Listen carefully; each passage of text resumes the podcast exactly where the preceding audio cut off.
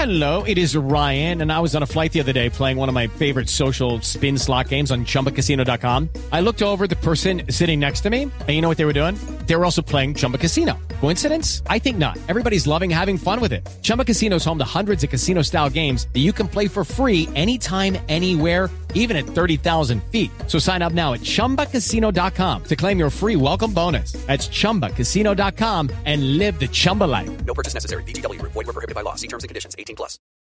Hey, Drew Scott here, and I'm Jonathan Scott, reminding you that life's better with a home policy from American Family Insurance. They can help you get just the right protection at just the right price and help you save when you bundle home and auto. Kind of like Goldilocks and the Three Bears. It'll be just right for you. We love a custom build. American Family Insurance. Insure carefully, dream fearlessly. Get a quote and find an agent at amfam.com. Products not available in every state. Visit amfam.com to learn how discounts may apply to you. American Family Mutual Insurance Company SI and its operating company 6000 American Parkway, Madison, Wisconsin.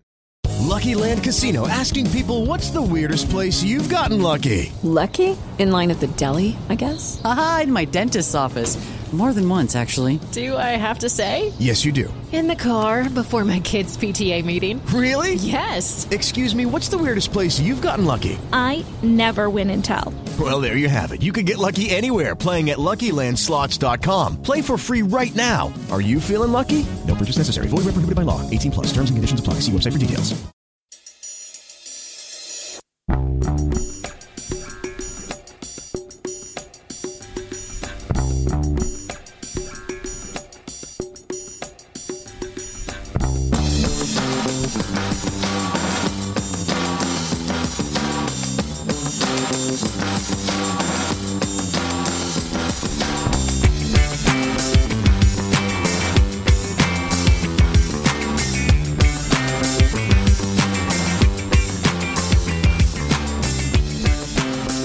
Welcome to a Celtic state of mind. Yes, we are live. We never stop. It doesn't matter what the result is. We will be here at 12.30 on a Monday afternoon. I'm Paul John Dykes and I'm delighted to be joined by Steven McCutcheon of Celtic Down Under. Steven, how are you? Yeah, not too bad, mate. Um, obviously had better weekends, but you know, as Ange says, we never stop. We never stop. And by the way, just to cheer everybody up, I thought I would um, introduce to you a jersey that uh, it's an anomaly in the, the Celtic jersey history. Uh, I knew you were going to be coming on with some of the classics behind you, and I thought I'd go the other way because there's no way I'm going to match the uh, the old Shamrock top from the 1960s. Yeah. But the reason I've got it there before we get started is I've been looking for this jersey. I'm a bit of a completist, a bit of an obsessive. Been looking for this jersey for ages, and it was our very own Lloyd Patrick Jepson who sent it up to the studio. Not only that, it's a player spec kit. It's long sleeved. I'm going to wear it uh, on my holiday this summer. Why not, Steven? Why not? Uh, there has been a couple of shirts leaked over the last few weeks. We'll be talking about them, but there is so much to talk about in relation to that game over the weekend, Steven. I'm really keen to hear your thoughts, and I'm keen to hear the thoughts of the commenters uh, in the, the chat group as well. Uh, we normally go about thousand strong on a Monday. Hopefully, you can all join us. Let us know what you think. We we're going to be talking about specific areas of that match. We're going to be talking about lineup changes that didn't work, uh, the three mistakes that cost us the game. Ultimately, yeah, it was a bad result, but there were three individual errors that could have been avoided. Um, the lockout, how does it affect the atmosphere of the game? How does it affect the visiting teams? And of course, we'll be talking about the fact that more missiles were thrown onto the park um, in the direction of Matt O'Reilly and Jota. Bragging rights. Have a look at the uh, the tagline. We've been getting told that Rangers have got the bragging rights over the summer. Seriously, I think that Ange has got bigger expectations of what we can take into the summer months. And what did Ange learn from the game? Things weren't good. What did he learn from the Glasgow Derby defeat? Um, and is there ever such a thing as a meaningless Glasgow derby? I'm going to be asking Steven those questions and loads, loads more as well, as well as the big refereeing decisions. Did he get them right? Did he get them wrong? Let's start off then, Steven. Give me an overview of that performance at the weekend, how you watched it over in Australia, and your summary of the 3 0 defeat. Yeah, well, um, it was on at a very respectable 9.30 p.m. on a Saturday night, which is just perfect for us on the east coast of Australia. I'm here in Sydney. Um, so it was it was it was good from that point of view. So I went out to the pub down at the Scruffy Murphy's down in the city where the Sydney CSC gathered to watch the games. Uh, myself and my son went down there, so it's always nice to to watch the games with my son. Um, I was I was actually out already celebrating my daughter's birthday. Um, so we managed to sneak away, but we missed the first 15 minutes of the game. So um, I kind of watched, you know, the first goal on my phone. Uh, and by the time I got to the pub, the, the atmosphere was already a bit subdued. It, it was really quite a weird one uh, because, you know, there was so little at stake for Celtic in terms of, you know, points and uh, anything meaningful to play for. But at the end of the day, you're still playing them uh, and you still don't like to lose. Um, the game was very disappointing for uh, uh, for a number of reasons we'll, we'll probably get into soon. Um, but it was just a very, very disappointing from start to finish, and I don't think there was many positives at all we could take out of that game. To be honest. It's a bit like this jersey behind me as well, Steven. Not many positives yeah. we can take away from that. Who could you put that on? Could Jota even make that jersey look good? I'm not so sure. Um, we'll also be looking at some of the players who got pass marks. I mean, we try and pull as many positives as possible, and, and I understand the emotion uh, of being in the game, watching the game. At that time, it's very difficult. And for my sins, I rewatched the game this morning so that I could give more of a balanced view of it. I was looking at things like which players, you know, in amongst that terrible performance because that's what it was. Were there any players who came out with pass marks? I'll be talking about that. I'll also be um, looking at a few other points. Today marks the uh, the anniversary uh, of the the passing of two absolute legends of the club, Steven. Let's have a wee chat about that as well before we get stuck into the Rangers game. Bobby Murdoch passed away on this day in 2001, and uh, Tommy Burns passed away also in 2008 on this day. And you know, every year we talk about it, I'm always taken aback by their ages because every year I'm getting closer to the ages that they were when they passed away. Young men, Steven, Bobby Murdoch, 56, Tommy Burns, just 51. And it's always right at this time of the year to remember these two legends. Yeah, without a doubt. Yeah, Bobby Murdoch uh, be before my time. Um, I, I, wouldn't have any memory of watching Bobby Murdoch, but you know, clearly a legend of the club. You know, one of the, the you know a member of the best team we ever fielded. Uh, but Tommy Burns for me just signifies everything that was Celtic uh, growing up around about the club. And um, yeah, you're you're right. I mean, I'm past the age Tommy was when he passed away, and um, it, it just it was he was one of those guys you thought would be around forever. You know, first a player, then a manager, and you just sort of the guy you, you expected to grow old within the club. Uh, but to lose him at that time, absolutely tragic, and, and, a, and a, a fantastic man um, as well as being a Celtic legend. Yeah, you're right. I mean, we've seen these players. It's you know you, you, they're synonymous with the club that you've uh, grown up with, and you know you do hope that they have a long and fruitful life beyond the football. And when you look at the ages 56, 51, um, thoughts and prayers, as always, with uh, Bobby's and Tommy's friends and family uh, on this particular day. What I'm also going to be pointing out, looking at positives, is if chances we had, Steven, at the weekend, where, you know, on another day, the, you know, the, one of the chances pulls us back into the game. It wasn't to be. We'll be looking at all of that. Starting off, the lineup changes that didn't work. Now, I'm not talking about Kobayashi and I'm not talking about Ralston here because they were forced changes. Uh, Johnston and Carter Vickers are injured. We've seen both of them on crutches. Nothing you can do about that when you're the gaffer, but he did decide to make some other changes.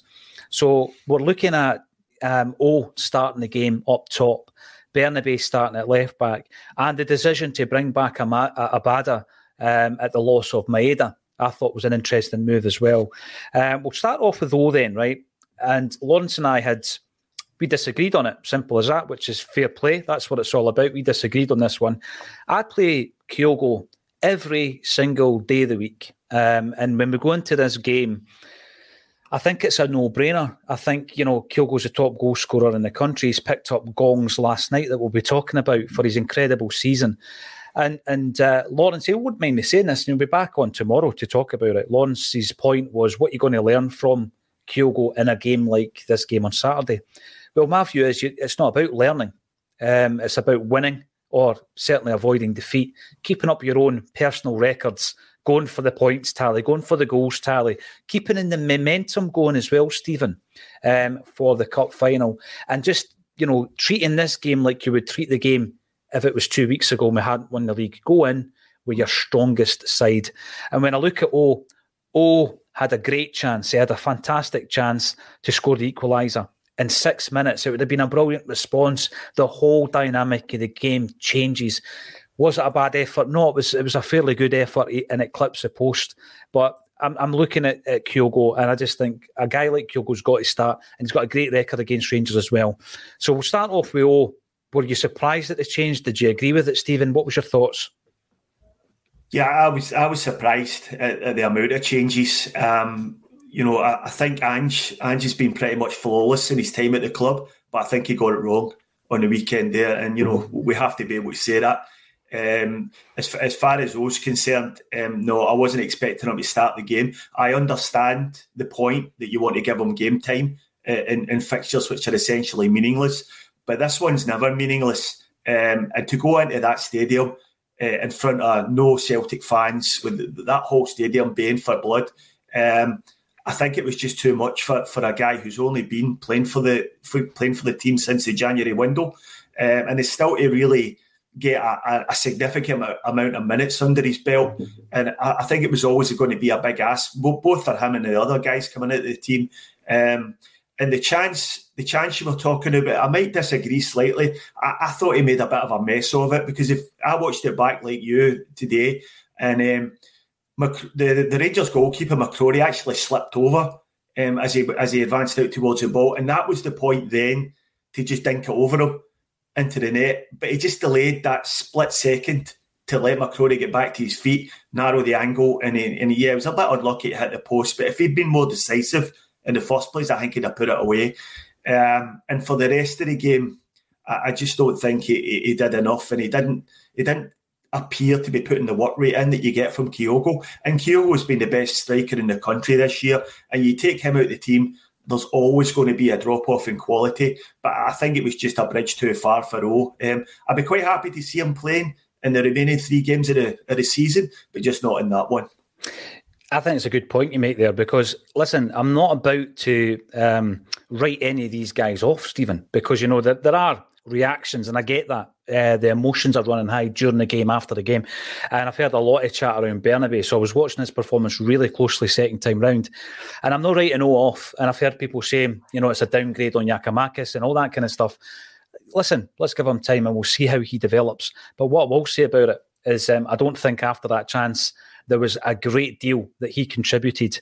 And listen, people might say the same that when Kyogo came on, he didn't make a, a great difference. Mm. However, when a game's going against you and you come on in 62 minutes and it's 2 0, Rangers are in a lane, Celtic are in a completely different lane. It's hard to then get back into the game. But what I would say is within four minutes, there were two balls played through to Kyogo by Hatate that you know what if they're in the first four minutes say the first or the second half then you know you're looking at Kyogo thinking right see the third pass he's going to get on the end of it there were through balls by Hatate I never saw that danger I never saw the off the ball running that Kyogo brings to the game I never saw that from from O so I didn't agree with it. I thought that it weakened our side. And it's not just about the goals. We're talking about him being the, the top goal scorer. Um, but it's the way that he, the movement, it's the movement off the ball. It, it's the way that everybody talks about him hanging off the, the shoulder of the last defender. There's a few occasions where the goalie's got far too much time for me. Kyogo's normally right down the throat. Um, so, yeah, I, I thought that was a mistake. And this is the thing, right? Ange Postecoglou came to Celtic, lost three of his first six games. And, um, you know, we were able at that point to say that that was wrong and this was wrong. He then goes on an incredible journey with us as fans, Steven, and he deserves all the plaudits that he gets. And by the way, we'll come to his post match interview as well. But it's okay to say that, you know, that a decision was wrong. It's not, you are not at the point where you, you just cannot question something that the gaffer does. Um, and I think that we we were in a same scenario actually in Neil Lennon's final season where um, any criticism of Lennon for several weeks and months on this show was criticised in itself because you can't criticise the gaffer. And it was all about back then keep the faith in Lenny we trust. That's all fair and well. But when you see things that aren't going well, I think it's okay to highlight them. And I think O O's performance at the weekend was a mistake by Ange Postecoglou. Yeah, and, and it was very surprising because we've only lost one other game this season, and that was away to St Mirren. Uh, and it was the same scenario there. He made too many changes for that game, mm-hmm. uh, and everybody basically recognised that. And he's never done it since. Um, and to do it again in a game of this magnitude was, was, was really quite surprising, especially since you mentioned earlier there was two forced changes already through injury, and yeah. I think you know the, the amount of changes that were made to the other the other positions just threw the balance of the team out completely. Um, and and certainly, you know, asking O to lead the line like that was was really a big ask for him. And I, I hope he bounces back, and I hope he, you know, I wouldn't mind seeing him getting a lot more minutes between now and the end of the season. Um, maybe off the bench, I'd be starting Kyogo uh, for the remaining games if he's fit. Um, but you know, I'd be quite happy to see O get some minutes under the belt. I think he's he's got a lot of potential there. Um, the goal he scored at Tynecastle was a very good goal. Yeah, and at a good time yeah, as and, well. Um, yeah, and he it was a great run off his, off the defender, and I think that was a sign of things to come. Uh, and that he's maybe not just a sort of physical centre forward that he's been kind of used as up to now.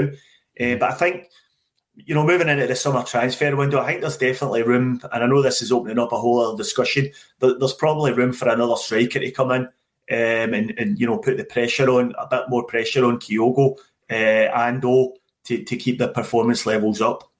I would agree with that. I mean, there's going to be a lot of talk between now and the end of the season and then through the pre-season as to where we strengthen, where we really need to strengthen in the side. I've been saying for a wee while, I think that a, a striker is required. Um, uh, even the fact, you know, if O was even more prolific than it has been, and I think he's done okay since he came in. I just think that you've got you've got to have three because if someone does get injured, you know, then you've got no option. You've got to play the only player that's fit. So let's bring in another striker. Hello, it is Ryan, and we could all use an extra bright spot in our day, couldn't we? Just to make up for things like sitting in traffic, doing the dishes, counting your steps, you know, all the mundane stuff. That is why I'm such a big fan of Chumba Casino. Chumba Casino has all your favorite social casino style games that you can play for free anytime, anywhere with daily bonuses. That should brighten your day a little. Actually, a lot. So sign up now at chumbacasino.com. That's ChumbaCasino.com. No purchase necessary. VGW. Void were prohibited by law. See terms and conditions. 18 plus. By the way, if you've just joined us and you're thinking, why on earth has Paul John got that jersey behind him? The reason I've got it there is because if you think the jerseys behind Steven are better than mine, give us a big thumbs up on YouTube. Uh, and uh, I'm pretty sure that the 700 of you that are watching right now will give us a big thumbs up. Right, Bernabei. So he comes back in. And again, the, the discussion that, that Lawrence and I had yesterday was around well, you, at some point, Steven, these guys are going to have to face not just Rangers, but they're going to have to face European sides. If we want to be a European force uh, in ourselves, they're going to have to, you know, go into a challenge like this and come through with flying colours. It's something Ange spoke about. Um, and one player this season who's who's gone into a game like this before is Alistair Johnston, and he came through it with flying colours. Bernabei is getting loads of stick. I've noticed it on the socials. I've noticed it in the comments. Loads of stick he's getting. I watched it again today. I felt it was pretty disjointed, his performance. I don't think he would. Listen, there was plenty of people who weren't performing on that park. Um, but at, at, one point, just to, to, back up the disjointed kind of view, in 29 minutes, he, he chases a ball, right, kind of takes himself out of position. The ball is obviously going into the space of Matt O'Reilly. Now, Greg Taylor would have left it for O'Reilly. They end up barging into each other. It's almost as if O'Reilly tackles him and we lose possession. And it was just very disjointed, as if he's not really in into the flow of how we play. And I, and I felt also that down the left hand side, we were very weak. Now, that came from the defence, Kobayashi, um, Bernabei on the left hand side. And then defensively, Jota on the left. Now, actually, I think Jota played pretty well, but defensively, he's not Maeda. So I felt down the left hand side we were really weak, and it really, I thought, exposed Bernabei, who didn't have a great game. What was your thoughts? Yeah, I would agree with that. I thought, you know, feeling watching it at the time, he, he did appear to be having a, a, a, pretty poor game. Some of his passing was fairly inaccurate, um, and he just didn't seem to be getting the positional uh, part of the game that, that Greg Taylor fulfills so well, like joining into the midfield. And I think that had a lot to do with the problems we ended up having in midfield. Uh, Bernabei just wasn't in the correct area of the pitch too too often. Wasn't helped by the fact the whole left side of the team was was a new combination, as was the whole right side of the team. Um, so that, that didn't help matters at all. But I, I think he had, a, he had a pretty poor game. And I think what's going against Bernabei and, and what a lot of people seem to be forgetting is we paid quite a lot of money for him. It was just short of four million pounds, which is a significant investment for Celtic. Um, and I think when we brought him in, I know I certainly expected him to be first choice left back. Now, Greg Taylor surpassed all every everyone's expectations this year and had a fantastic season. Um, so we've been fortunate in that regard because because Bernabei's just not showed that he's up to the level of a, being a first team starter yet. And for having paid that amount of money for him, I think that's pretty disappointing from him. You know, I, I, remember, and we could go back on the shows. I think a lot of people had that view, Steven, about Bernabei coming in we're talking about we need an upgrade for Europe. I remember all that chat. But then what's happened is Greg Taylor has really, for me, he's developed uh, probably beyond many of our expectations. There were a few ACSOM um, contributors, Amy Canavan, Lawrence Connolly, um, who have always been big fans of Greg Taylor, and there's a few others as well. But uh, there was a lot of folk actually disagreeing with those views. And I think you make a fantastic point there. If you look at the combinations down both sides, that's another for me, that's another reason why you play Taylor at left back, you play Jota on the right hand side, you play Maeda down. Because if you don't do that, you've got a second choice right back um, who doesn't really have an understanding with those in front of him, and you've got a check, second choice left back who doesn't have that understanding, mm-hmm. and then you've got that disjointed look about it. Um, the other player, people might disagree with this and, and, and maybe go back to Abada's record against Rangers, Steven, but Abada came back in at the um, at the loss of Maeda. And I've I said going up to the game, I think against Rangers, Maeda's got to start. He's got to start. I think he snuffs out a potential threat down their right hand side. His work rate, we know all about it. We've spoken about it um, for a year and a half now. And again, you're looking at Abada and you think to yourself, right, okay, he scores goals against Rangers. He gives them a hard time. And in actual fact, he probably should score about 15 minutes in um, as well. So again, it didn't quite work out, but and it's not with hindsight because going into the game, I said we should play Maeda. What was your thoughts? Yeah, you've always got to play Maeda in this fixture um, because he does he nullifies their main threat, which is that you know basically Tavernier coming down the right hand side of their team and, and, swinging in crosses and trying to play off second balls. Um, so Maeda just nullifies that, and his work rate's just so incredibly good and incredibly what what a, a, rate he keeps up, and that's what you need. That's what you need over at, at Ibrox when you're playing in an away fixture, especially with no fans there. You just need somebody to keep them in their own half. Um, and you know, the, it was totally the, the, midfield was totally disjointed because the, the fullbacks weren't p- pushing in properly. Um, and as far as Abada is concerned, I just don't understand that one at all because he's been out the team for a long time now. Uh, but we know what he's capable of. We know Abada can score goals. We know he can get in at the back post and get on the end of things. So there's nothing to be for us to learn from that. You know, we know he can do that. It's not like you know Kobayashi, who's who we need to see if he can handle these sort of fixtures. We know Abada can, but he's been out. He's been out the team for so long, and it was again, it was just too much to ask for him to come straight back in like that. And another one that was a real head scratcher for me. You know this, Steven, right? And again, this is a listen, we've just been beaten 3 nothing from Rangers. There's going to be some criticism, but this isn't um, us forgetting all the good that this team have done. I mean, Ange Postecoglou has been a revelation. Most of the players that we're talking about today have been fantastic signings. But in isolation, we're talking about this particular game. And I want to talk about some of the mistakes that were made because you know, individual errors are so, so costly um, in any game. But in a game like this, you know, you can look back on the three goals and they were completely unavoidable. Sometimes I said it, you know, when Tavernier scored that free kick, I said, listen, sometimes it's just a great goal. I thought it was a brilliant goal. Uh, and others in the comments said, you know, Joe Hart should have got it, except it wasn't quite postage stamp. I thought it was a great free kick. And sometimes you've just got to hold your hands up and say that was a fantastic effort. But those three goals that we conceded at the weekend are so frustrating to watch back because you're, you're looking at the first one, the opener, and I'm thinking to myself, Joe Hart, who has been a sensational signing for Celtic, I love his leadership qualities. I think he, has been brilliant for the team. If you're going to stop that and no catch it, don't put it into the danger area. And that's exactly what he's done. But in putting into the danger area, what you're hoping for is you're hoping for a quicker reaction by Kobayashi at that stage. Mm-hmm. And and you just don't get it. I think he's slow to react. The second goal, and by the way, this is an opportunity to get stuck in about Kobayashi because he's going to be playing in the cup final, and I don't, you know, I don't want to criticise him too much. He needs to be stronger when when Souttar uh, wins that header, and I know some people have suggested that there was a foul there. I was watching it back closely this morning. Um, you know, Kobayashi's got a hold of Souttar's jersey as well. I think if that mm. is called as a foul against you, you're you're frustrated. So I just think he needs to be stronger. He ends up on the deck. He ends up on his backside.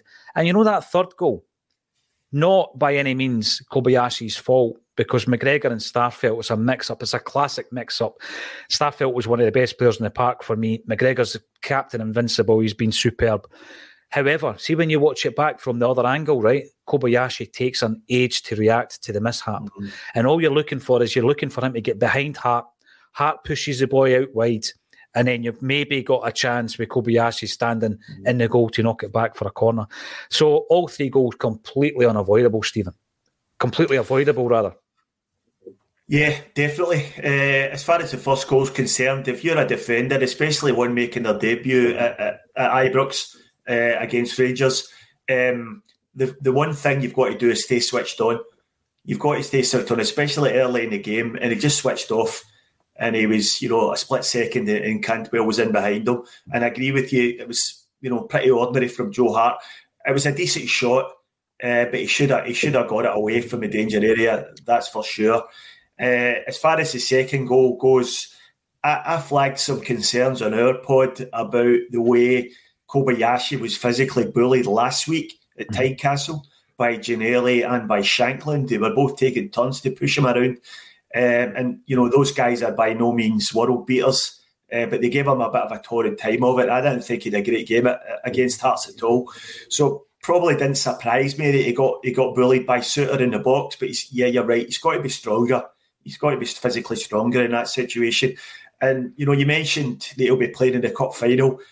I'm not sure if there's an argument for looking at Stephen Welsh. Um, you know, I'm, I'm not Stephen Welsh's biggest fan. I think he's short for the level that we require. But I don't think he'd have get bullied off John Souttar like that. I think he'd have been physically stronger in that situation. Um, so maybe that's something for, for Ange to think about. And the third goal, yeah, you're, you're right again, because when Sakala goes round the goalkeeper, he take again, he, he takes a poor touch Mm-hmm. He's taken it wide and he's, he's touched to, to, to divert it towards goal. He's rolled his foot over the ball a little bit and it's trundled just inside the post. So he yeah. almost missed it again. And if someone had get back in the line, he'd have had an excellent chance to clear it. Uh, but how funny would that have been if he'd rolled that past the post? into the side net. Um, what's happened. I know, absolutely. Um, that's an interesting point about Welsh because I think anyone who's been tuning into ACSOM for a while uh, will know that I have championed Stephen Welsh. I just uh, the way his career's gone at Celtic, you can kind of see that he doesn't have a future. Certainly under Ange, you know, he's not going to have a future here. Um, it's an interesting uh, suggestion because you've kind of, or I certainly have kind of written him off, and we're going to be asking, what have you learned from this game? Well, Kobayashi, um, the only way he's going to learn um, about these deficiencies by playing playing games. But I don't think a game against Rangers is when you learn. I don't think a cup finals when you learn. you know, and Stephen Welsh, um, yeah, he has played in cup finals for Celtic and he's played plenty of games for the club.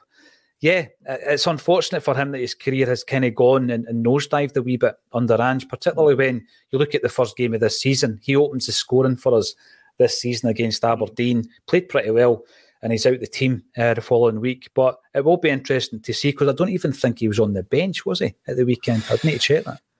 Let me have a wee look. I see. I see somebody's in the comments saying he might be injured. So I mean, that, yeah, he wasn't on the bench. Yeah, I might mm. be. You know, I might be off the mark there, but definitely. And I, look before Andy jumps down my throat. You know, I'm not suggesting Stephen Welsh is the future centre half for Celtic. We, we need much, much better than that. I'm just saying, you know, if Ange's been fair enough about you know competition for places uh, and all that, then you know Stephen Welsh should, you know, after that performance by Kobayashi, I think Welsh should should be in with a shout at least. Yeah, but I just checked the bench there, and perhaps there is an injury because he certainly wasn't on the bench. Jungle Lion, welcome to the show. Uh, no matter what happens at the weekend, we will be here to talk about it, and we're heading towards 800 live on the live stream. If you've just joined us and wondering why this monstrosity is uh, behind me on the mannequin, um, it's so bad that I like it. Um, but if you think that the jerseys behind Steven are better, the famous Shamrock jersey, and also the stripes, um, is that the one that's also got the harp on it as well? I think it is. Yeah, that's yeah. the one. Yep. Yep. Um, the the the harp, the Free State, that that jersey and the Shamrock, fantastic designs. Not so much this one. If you think Steven's got better jerseys than me, give us a thumbs up on YouTube. Um, Jungle Lion, French players are French players for a reason. I think we had kind of been led into a situation, Steven, where we thought the fringe players were great. We maybe had 16 or 18 of a squad that, you know, could be called upon and contribute. What we've seen at the weekend is uh, if we're four first picks down, our team is completely different. It's not flowing. It's not as fluid as we're used to. The quality certainly isn't there. And if you look at the fact that um, the defence is, is something that we've built our success on, um, that was a brand new defence who had never played together before. And it was a weak defence, like you say there. You know, uh, Kobayashi getting bullied. We can't get bullied from John Souttar who's probably played a handful of games since he signed for Rangers. And then up top, we just don't have the same impact from Mo.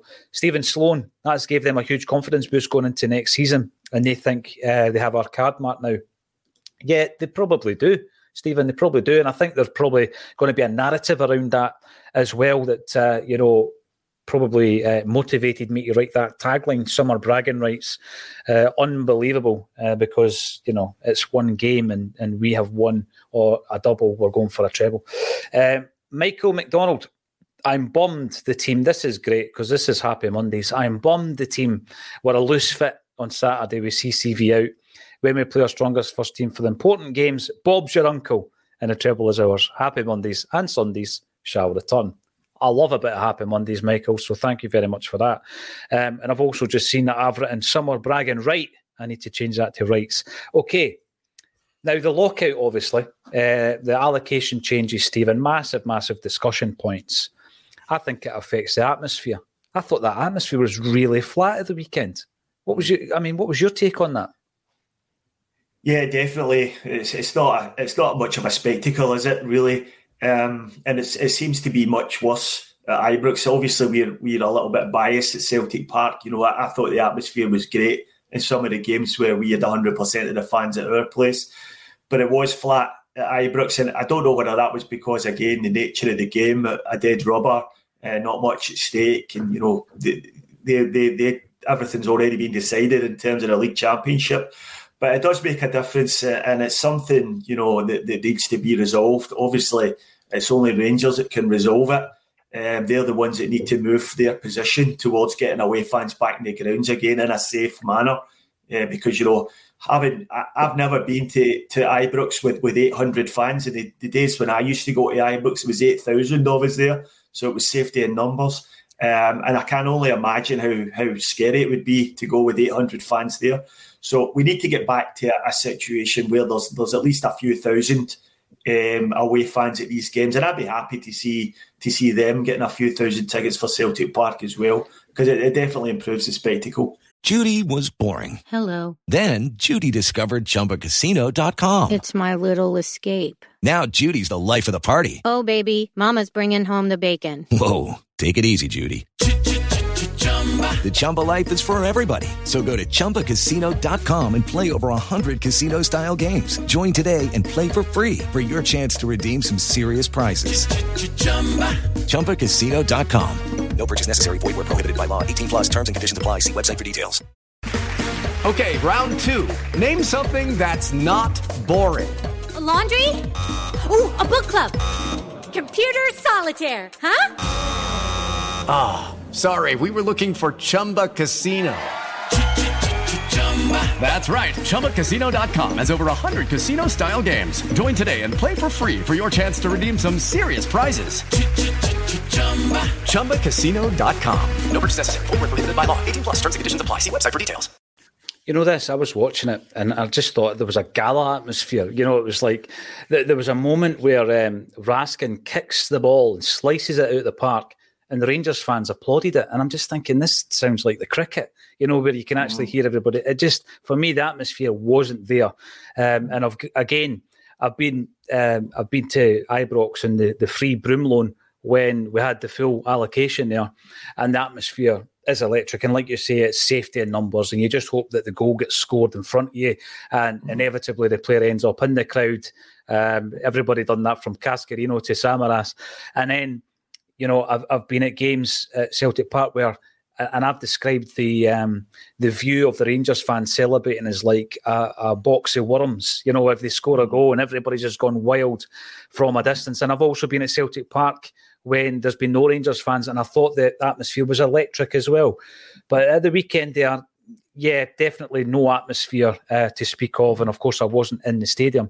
You also spoke about safety, the whole uh, genesis of this this issue, and the fact that uh, Celtic have gone to them and said, listen, our fans are not safe in your stadium, therefore, we don't want your tickets for Ibrox and you're not coming to Celtic Park.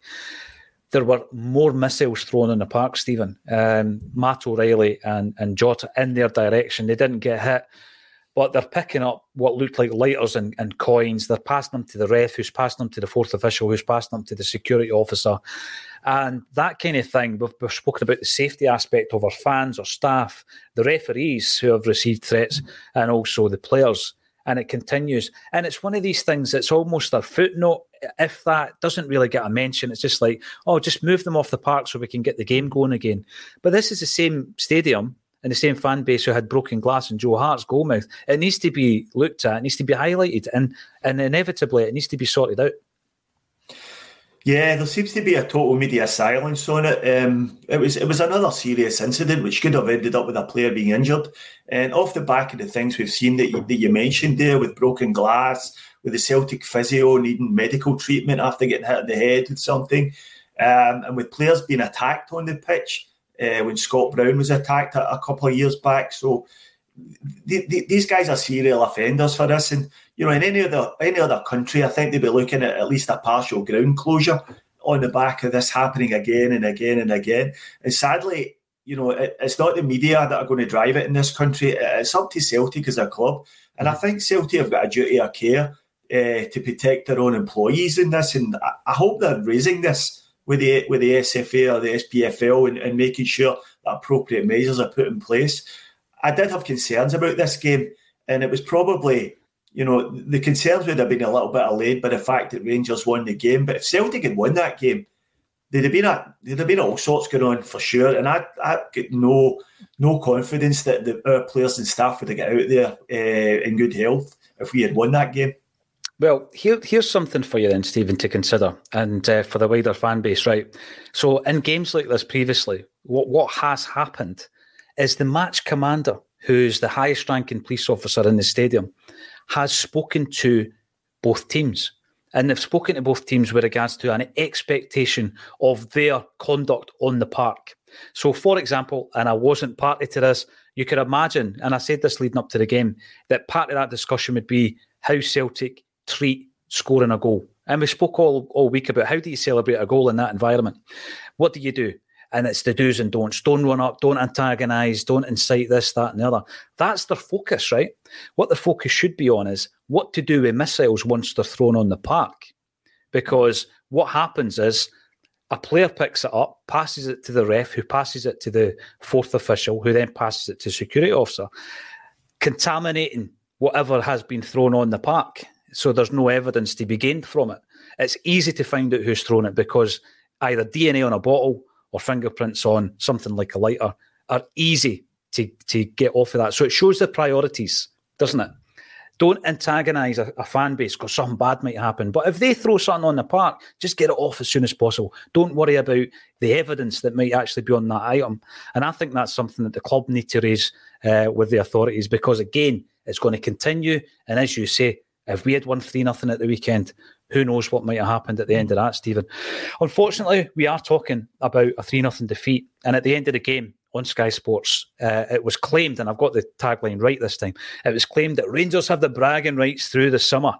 Um, this was definitely a bad day at the office. But I'll tell you something with regards to the game, I think there's loads to learn from it. I think we've spoken about some of that today, uh, Steven. But I also think that Ange knows we need to be bigger than having just parochial bragging rights um, because our motivation, our ambitions have to be bigger than that. Um, and again, with regards to it, if that is all that they're living for, it shows a kind of for me a small club mentality. We we've got to be bigger than that. Yeah, absolutely. And the bragging rights comment was was from Eilidh Barbour on the Sky coverage. And to be fair, Eilidh's normally a, a half decent commentator on the games, uh, but it was a really stupid thing to say. Um, and I think if she'd had her time over again, she, she would think about saying something completely different because it's a it's a piece of nonsense how anybody can suggest that a, a club who's won zero trophies this year and been schooled by their, their biggest competitors at least four times already, knocked out of both cups. Uh, and we are now looking at a domestic treble possibly in a few weeks' time. So to say that's giving anyone bragging rights over the summer is just a preposterous comment. And I think the fact that that Ange felt he was able to rest so many players in this game sort of tells us how we see them. We don't really see them as a major threat. Um, you know, and, and I don't think, you know, there, there's nothing, although they won the game fairly comfortably, and you know credit to them for that. But I don't see there's anything much to worry about from them. You're you're right, and um, I think that it was one of the comments. It's out, it's live telly, and if you could rewind time and delete it from history, you certainly would do. Patrick Harold, welcome to the show you need to fight in every game, mate. I totally agree with that. Um, and going into it, you know, it's not a meaningless game uh, in terms of what that does for title aspirations. It does nothing because the title's over, but definitely not a meaningless game. Now, Paddy, that third kit looks rank rotten. I, I hope you're talking about this thing behind me because I, I do agree with you, but strangely enough, I, have grown to love it in a strange way. And um, basically, it's there because Stevens on the show. He's got some quality kits. If you think Stevens are better than mine, give me a thumbs up on the YouTube channel. And uh, I think what we'll do with this one, right, as well as wearing it on holiday, just for the bants, is um, get it signed with as many Celtic players as possible uh, because we do a lot of live gigs. And Blah Boy is asking, when is a live show coming to Ireland? We would absolutely love to come to Ireland. We've never done it. Um, ACSOM has never done a live show in Ireland. So, anyone out there who is involved in a CSC or knows a good venue and you want us to come along and bring a player or two, give us a DM, give us an email, and we'll certainly come along. Michael Ross says we don't need a third kit. I agree with that. And we certainly don't need a fourth kit either, Michael, but that is where we're going. And there's been a few leaks that we'll talk about once we're finished with this game here. Um, what do you think Ange learned from that then? Because uh, you know, we know the, the saying that you learn more in adversity than you do in success. Um, I thought if you're taking any learning, I actually thought after the second batch of subs, we contained them better, but the sting was out of the game by then. They they had kind of switched off, they'd won the game. Um, we can't cope with losing four key players. I think that's a massive learning point. And by the way, on the back of that, if we do lose one or two, this summer. And I don't mean fringe players like Stephen Welsh or James McCarthy, who we probably expect to leave, or any of the loanees like Barkas, etc., who we expect to leave. If we lose key players, then the quality that comes in has to be as good as. I mean, I'm not, I loathe to call players projects. Uh, you know, I think we have done that in the past, Steven. But we can't be, be losing one of our key players and then bringing someone in who's a drop in quality this summer. No, absolutely not. Um, I think one of the one of the points that came out of our Champions League campaign earlier on in the in the year, which was ultimately a disappointing one, um, was that the drop off between our first and second choice in most of mostly every position uh, is is too much, uh, and that was something I think we were going to have to bridge. And I think what Ange has probably learned from this game is is that we haven't quite bridged that yet. Uh, and there's still far too much of a drop off, for instance, between Kyogo and O uh, and between Cameron Carter Vickers and Kobayashi, between Taylor and Bernabei, and, and most particularly between Alistair Johnston and, and Anthony Ralston. Um, and if we are serious about having a crack at the Champions League uh, next season, then that's something they're going to have to address over the summer. Uh, and yet, not with projects. We've got money to spend. We should be able to, to you know, to to uh, invest some serious sums of money in transfer fees and bring in some real quality. In some cases, not only to compete, but to replace guys in the first team and keep them on their toes as well. I mean, Greg Taylor's a prime example. For me, he's had a great season, absolutely brilliant. Could potentially have been player of the year, but could we do better? You know, possibly. Possibly if we'd done a, a left-footed Alistair Johnston, he might keep Greg Taylor out the team. If you know what I mean. So we have to just keep, you know, pushing the quality of the signings as, much as we can and try and make sure as if we lose Cameron Carter Vickers for a game or two of the Champions League that we did like we did this year, that the drop off's not as steep to someone like Moritz Jenz, who just didn't didn't cut it when it mattered. No, th- this is the concern. This is definitely a concern. I mean, we've seen the second choice players or the second stringers, as they're sometimes known, and that is Ralston and it's Bernabei and it's O, and you're thinking, well, listen, they weren't good enough to cut it on the weekend. So when we go into the European uh, level, are they going to be good enough? I don't want to write any player off. Some people didn't think Greg Taylor was good enough for European football, and I think he's proven a lot of players, uh, fans rather wrong in that respect. K Matsu uh, I can hook you up with some venues in Japan. Listen, we would definitely get on the road to come to Japan. Um, Kevin McCluskey, our very own Kevin McCluskey, is setting up an ACSOM night in Hungary. Um, we'll go anywhere. If there's a group of Celtic fans, a decent venue, we'll bring the player and host the night. Red Scotland, any more bragging rights, and we'll need to invent a fourth cup. The three we have are filled to the brim. Um, no, you're right. I mean, listen, Eilidh Barbour's a St Johnstone fan, and like you said earlier, Steven, I think she's very good. Um, you know, I think she's one of our better pundits. Um, but it was probably out there before she could do anything with it, and we will jump on that absolutely every single time. Mhm. now, we've said, um, we've said, regardless of who it is, by the way, we've said before that when you win, lose, or draw, it's always important to to highlight any poor eh, poor performances rather of the officials, Steven. Right? Mm-hmm. And by the way, you and I have already accepted we were well beaten at the weekend. We could have done so much better. Yeah, there was individual errors. Celtic weren't at the races at the weekend. So that that's the first point I would make. We're not saying it was because of bad refereeing. It absolutely wasn't. But when I look at some of the decisions, uh, one of the ones today, during the game, I was aware that Cantwell seemed to be getting away with murder. So looking at it today, I was able to actually look at that in more detail. There was five occasions where he was penalised for fouling our players. First one happened on 12 minutes with Hatate. There was a few on Hatate, one on O'Riley, one on Kobayashi, one on Jota. He went through the entire game, didn't get a booking. And then 59 minutes in, if you if you rewatch McGregor, um, booked for barely touching Sakala on the on the touchline, unbelievable booking, mm-hmm. and that level of inconsistency is frustrating. Uh, and we're not doing it because it's sour grapes and all that kind of stuff, Steven. Um, there was a few other things. I think um, Jack had uh, Bernabei in a headlock 40 minutes in, mm-hmm. nothing happened. Um, people were asking about whether or not Souttar impeded Kobayashi. We've discussed that. I don't think he did. I think Kobayashi was just out muscled on that one. And then, of course, you've got the goals and handball. Uh, we spoke about that at the weekend, and some people in the comments were saying, You don't know the handball rule. I've been looking through the handball rule all morning. and, um, you know, with regards to using your arm uh, to support your body, for example, that's I think when your body's already on the ground. He went he went body and arm to ball. Uh, it's probably the only thing that we could uh, argue the toss about, Steven. To be honest with you, but again, it's it's a refereeing decision that we expect in games like this. Yeah, I think that's what you're expecting when Steven McLean's the referee. Um, I don't think anyone's in any doubt where his allegiances lie. Um, but you know, I agree with you. You know, the, the, the Cantwell non-booking was was was farcical given the amount of fouls he committed in the game. He was obviously trying to achieve a a, a Madjid Bougherra when he, you remember that game where he kicked Robbie Keane up and oh, down the yeah. park. Yep. Uh, he must have committed at least eight bookable offences, and he, I think he got booked in the last five minutes of the game or something. Um, and he should he, he, he committed enough offences to get sent off three times, um, but never get sent off at all. Um, so that it was similar to that, maybe not quite as pronounced with Cantwell. They were never going to book him. He's the great white hope for next season for Rangers. He's the he's the poster boy.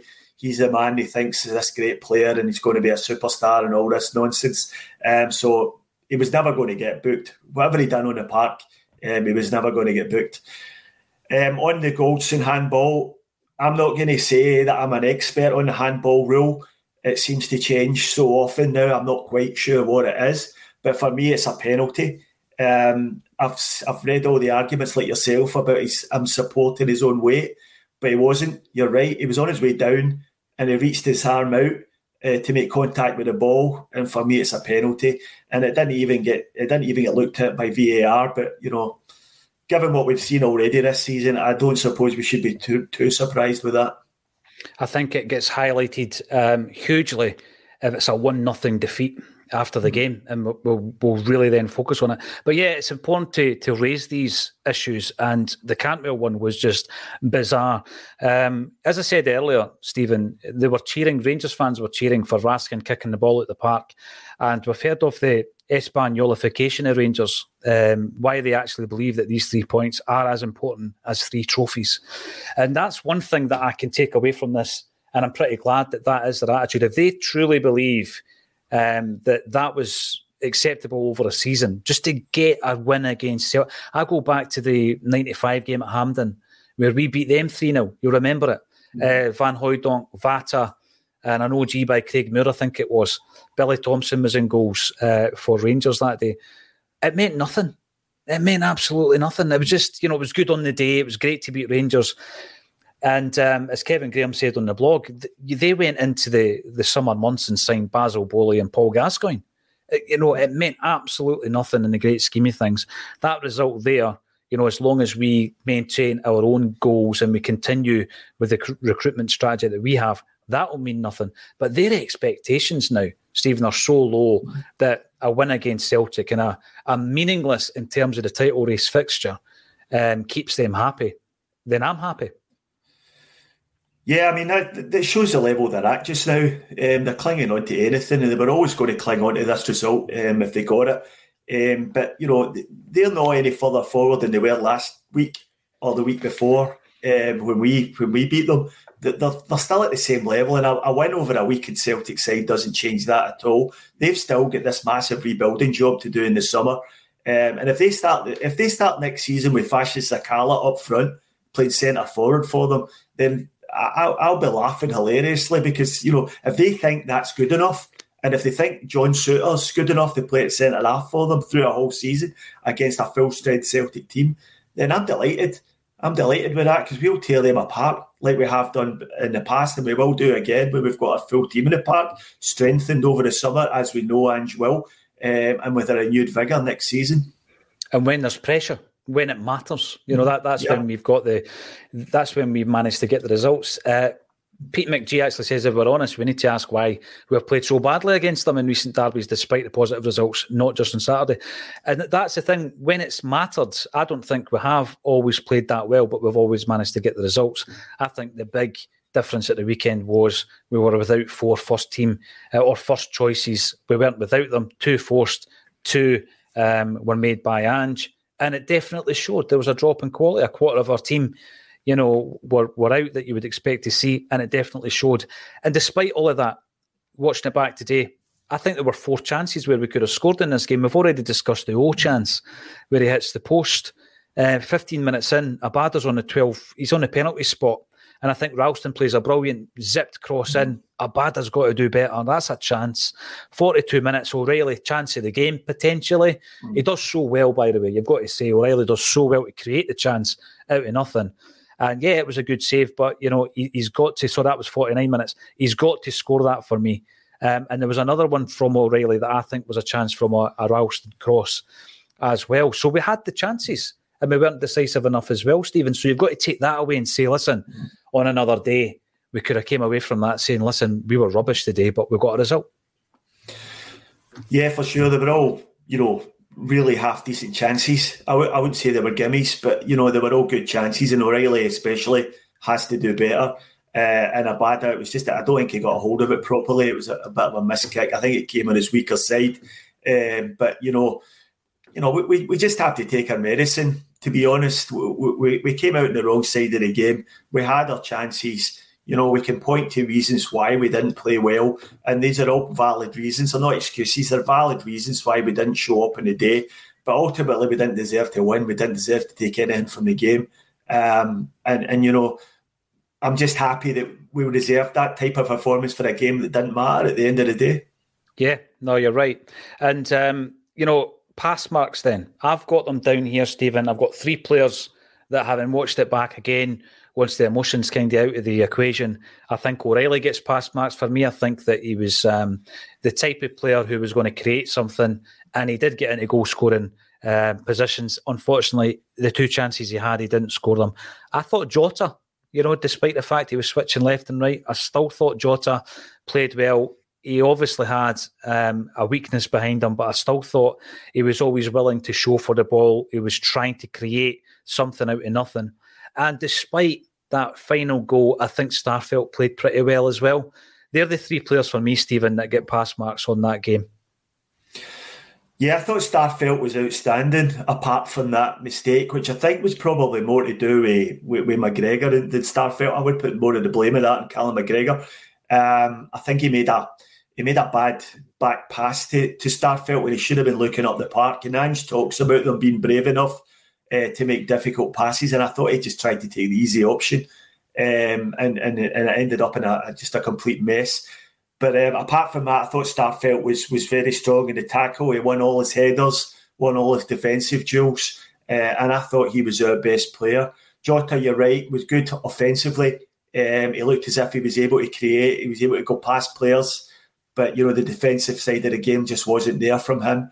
Um, O'Riley again, yes, did got himself in good positions, but you know the lack of a finish is something we've seen from O'Riley this season. Mm-hmm. He should be scoring more goals than he does. Um, and that's something he needs, probably needs to address in the close season. But you know, he got himself into good positions, and, and he'll learn. He'll learn a lot from that game. Yeah, it seems to take him an age this season to get off the off the mark with his goals. And we spoke to uh, Morten Wieghorst earlier on, um, and we asked him about his chances of a full cap for Denmark. He says, "Listen, he's on our radar. He's a player that we really like, but you know it's tough to get into that uh, full international squad. You add goals to his game, Steven, and that takes his game up a, a, another level." Matt O'Riley. Uh, John McGlinchey, thanks for joining the show. You're commenting on YouTube. Paul John, we are nowhere near being a European force with these players and our style of playing. Well, I want to see us next season. I want to see us when you've got that galvanisation of the team we currently have. Um, some of whom will be in their second season, so you might be seeing a better version of them. And then hopefully, and I think crucially, also um, aided and abetted by three or four top, top quality signings in the summer as well. Brian Walsh, apart from the 4 0 game at Parkhead, we either beat them by the odd goal, drew, or lost. Talk, talk of a gap is pure complacency. We can't fall into that trap this summer. Brian, I'm going to say two words to you Jim Orr. He's been saying this all season, and every time he says it, he gets criticised about the gap. Um, I think between the two clubs, the gap is absolutely massive.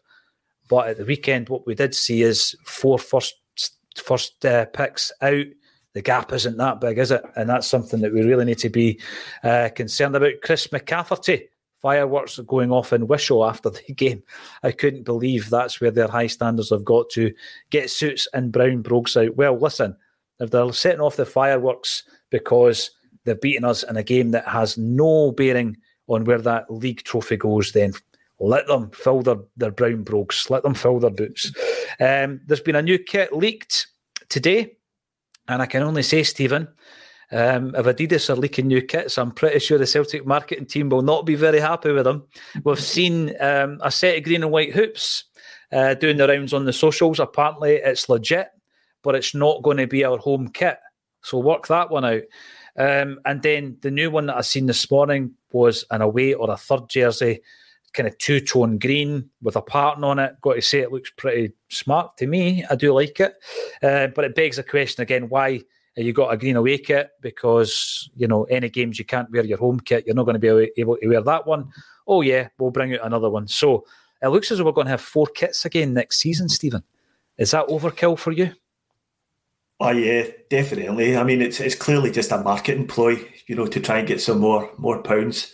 And um, I mean, I don't. My views on a, on away kits are we should always have uh, one dark, either black or dark green away kit, and one yellow, and that covers any potential kit clash uh, in any of the other clubs in Scotland. You bring in a white, either a white or a late green or anything like that. It's far too close to our home kit to, to be any use in any meaningful way in terms of kit clashes. The the one the one I seen today, like I, I, I don't hate it. It's, it's quite a nice kit. It look looked probably more like a training kit to me than than, a, than an actual third kit. Um, but but I don't hate it. I'd, I'd, like to see it. You know, see what how they pair it up, shorts and socks wise, before I make a final judgment on it. But um, but I really do I really do like the home kit that's been floated around, uh, or what they said was a home kit. And if that's not going to be the home kit, then I'd, I'd say that's probably quite disappointing. Yeah, it's a, From what I've heard, it's a commemorative kit. Um, and we are going to have another set of green and white hoops. Thankfully, it is the hoops. Uh, there was talk when Nike were involved in designing their kits that they were going to do away with the hoops, which was uh, met with the kind of reaction you would expect. Why on earth have I got this behind me? That's because, you know, I'm, I'm wondering, would it look good on Jota? Probably. However, if you think that Steven's kits are better than mine, give us a thumbs up on the YouTube. Um, Player of the Year awards last night. There was a a couple of awards ceremonies. And Manager of the Year, Postecoglou, Goal of the Season, Jota against Rangers, where he, um, I thought it was a great pass by O'Riley actually, and then he rounds McGregor, slots it away. And the PFA Player of the Year, uh, we won two gongs. Kyogo and Caitlin Hayes both won the PFA Player of the Year. The Celtic gongs went to Kyogo as player Young Player of the Year went to Matt O'Riley. Um, and that leads us into the women's team, actually, because, you know, it's all gone down to the wire. Steve, I'm going to ask you one question about this. So Celtic beat Hibs 2 1 at Meadowbank. And I've seen a few pictures from the game. I wasn't there yesterday. I did see some images. Natasha Meikle was at the game. And it was that running track around Meadowbank, Thistle's old stadium. And I remember when I was at school, primary school, they used to take us there and force us to run round that. Now, by the way, looking at it as a 45 year old, it looks big enough.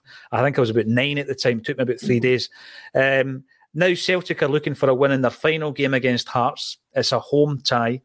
Um, and Rangers are playing Glasgow City. What we're hoping for is that they draw.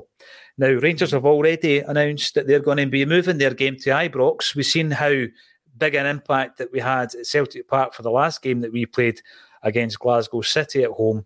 Should our game against Hearts be switched to Celtic Park? Should the season ticket holders be able to go in for Nout? Should we get the Green Brigade and the Ultras and everything going again for the last game? It's bound to make a difference, Steven.